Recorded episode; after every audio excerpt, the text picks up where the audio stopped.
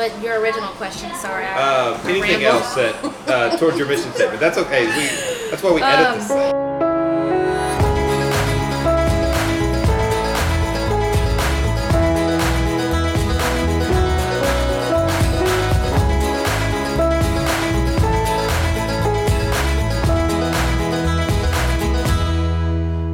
Welcome to the 918 Podcast, where we celebrate the people and places of Tulsa, Oklahoma.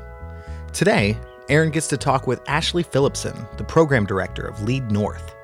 Lead North, formerly called the North Tulsa Development Council, equips current and future leaders in the North Tulsa community.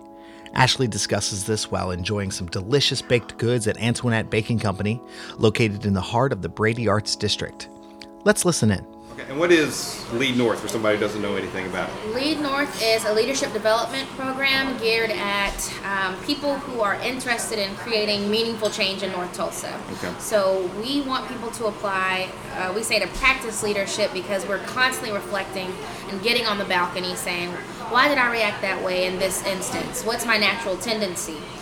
What are some skills I need to develop to maybe do things in a different way to get different results? Okay. And you'll emerge with a network, the skills and the knowledge necessary to make things happen. How long has Lead North been going on? This is our 7th year as an organization. It's the first year as Lead North. We went through rebranding. It was previously called the North Tulsa Development Council. It was the spinoff of a project and vision of former Mayor Kathy Taylor. She had a pilot program geared at people wanting to lead for the benefit of North Tulsa. After that year, they decided they wanted to continue, and they had they finally got to partner after a year with Leadership Tulsa. So it's our 7th year, but our first year with this rebranding and more intense curriculum. Okay. So So if I wanted to be a part of Lead North, yeah, what does that mean? How long do I go? Are there classes? Those sort of things. Yes. If you would like to be a part of Lead North, you need to display passion and dedication to North Tulsa. There are 4 Saturdays involved. Sure. There are 5 Thursdays involved, and we do these things called City as Lab Days. And that's probably our biggest departure from the NTDC, North Tulsa Development Council days. We get out into the community and we practice inquiry. We practice asking who, what, when, where, and how, as opposed to why. We have an overnight retreat at Post Oak Lodge. It's in North Tulsa, nestled on a hill where you can overlook downtown. And then we also have a closing session and graduation. Ashley goes on to talk about some of the leaders' ideas, like using photography to show the human side of North Tulsa, or someone planning a male mentoring program. And then she shares one of her favorites from one of the classes that involves a really cool app. But one of the classes that stands out worked on plans for promoting tourism of the Greenwood area. Mm-hmm. And they did the groundwork of what will now be developed into an app, I believe. Mm. In terms of, you can access the app and do like a walking tour of the Greenwood area, and a lot of their work laid the groundwork for that to be possible. I don't know when that will come out, but I know that's a success story. Right now, Lead North has a racially diverse class of 13 females and 7 males that are in practice of creating ideas to help shape the future of North Tulsa. Aaron goes on to ask Ashley about the effect the past of North Tulsa and things like the race riots may have on today's culture. I hear people saying, we want acknowledgement, and I don't necessarily know if acknowledgement can be served in a monument of such an ugly event. I think it's a great symbol, but maybe a different conversation should be had. Is it a part of the curriculum? Is it not something that's been swept under the rug by people on both sides of history? Does that make sense?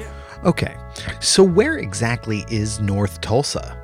As someone who works downtown, I'm not so sure I could even pinpoint its geographical location. Aaron asked Ashley about this and got some really interesting facts about where it was and what Highway 244 has done to North Tulsa. Yeah, absolutely. Yeah. I should have asked this earlier. What do you define as North Tulsa? Right. geographically, if you look at 244, I literally feel like once I drive under that overpass just north of here, mm-hmm. that is North Tulsa. Okay. It just divides the city. It's mm-hmm. It hinders growth. It's part of the problem. We consider 244 kind of walls off mm-hmm. off development. And walk off the community. Yeah, well, I hadn't thought about that. I mean, 244 makes a lot of sense. It's kind of a barrier for mm-hmm. Stuff. What are the other barriers that are just put up in Tulsa? I mean, maybe some we know about or think yeah. about, but maybe there's some that we don't think about. Yeah, perception. Mm-hmm. If you Google North Tulsa, I don't even know if on this podcast I can share what comes up, what type of language comes up. It's a misperception. So that is a barrier, like not even a physical something that we can touch, yeah. but the narrative that has been passed down and throughout our community is a huge barrier. I did Google it, actually, and she's absolutely right. Besides the Wikipedia page, which shows up first, the next two are 5 tips on Tulsa warnings or dangers of North Tulsa. Stay safe. And then one after that is the Urban Dictionary definition of North Tulsa, which says, the area of town affiliated with the most diversity along with crime and violence, often thought of as ghetto or the hood. The north part is looked down upon quite often. Ashley goes on to discuss a barrier in that North Tulsa is a food desert, meaning that there is not really anywhere to buy groceries. Okay. Well, that's helpful. Now, you mentioned the food desert. Yes. Which, I think about Brookside, and I think, you've got the Reese's, and you've got the neighborhood Walmart, and you've got Trader Joe's, and I'm sure I'm missing Whole Foods. Yeah. And then in North Tulsa, there's nothing. There is a gateway market with scant offerings. Yeah. What? I mean, like... I'm guessing somebody's tried to have a grocery store there, right? Yes. Is that happening? So depending on who you ask, and my neighbors and I got into a heated discussion because often when we lament no grocery store, people say, well, people stole. And I wouldn't open up a store there if people stole either. And there were instances of theft, but theft did not ruin the grocery store. It was an Albertsons. So what did ruin the Albertsons? Ashley talks about the fact that the prices were high and that most people that tried to shop there found that it was easier to travel to where they used to buy groceries because it was a better economical decision. She discusses how there's been a new pop-up grocery truck that travels to different parts of North Tulsa with some success called RNG Family Grocers. And she is going to meet with some experts from Oklahoma City to do her best to try to help remedy this problem. She then discusses the importance of partnership, as opposed to trying to come in and rescue the place. And I also am very careful as somebody who's not from North Tulsa, approaching things with respect and humility and deference to people who've lived here longer, who know much more. But often people outside of North Tulsa will come to North Tulsa, well-intentioned sometimes, and this is what I'm going to do to save you all or have the cape flying in the background, and that's not the way to invest people. That's not the way to approach people with dignity and to partner. So authentic partnership, where it's not doing to but doing with, I think is an opportunity that a lot of people have who are curious about how can I get involved with North Tulsa. Yeah. Okay, so how did Ashley get involved in North Tulsa? Where was she before this?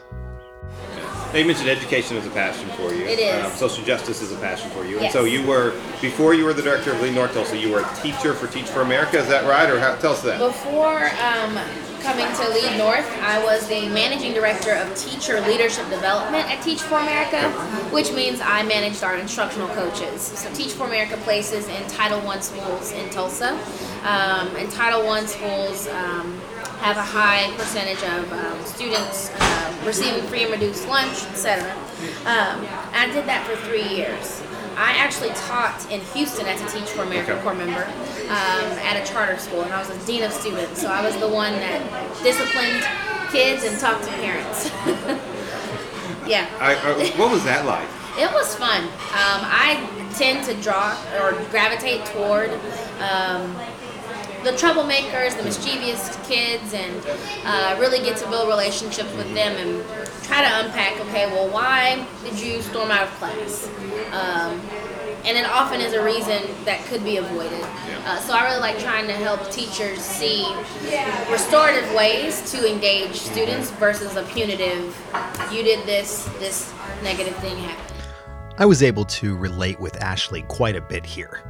There is something so beautiful about seeing the goodness of something that is perceived to be in disorder.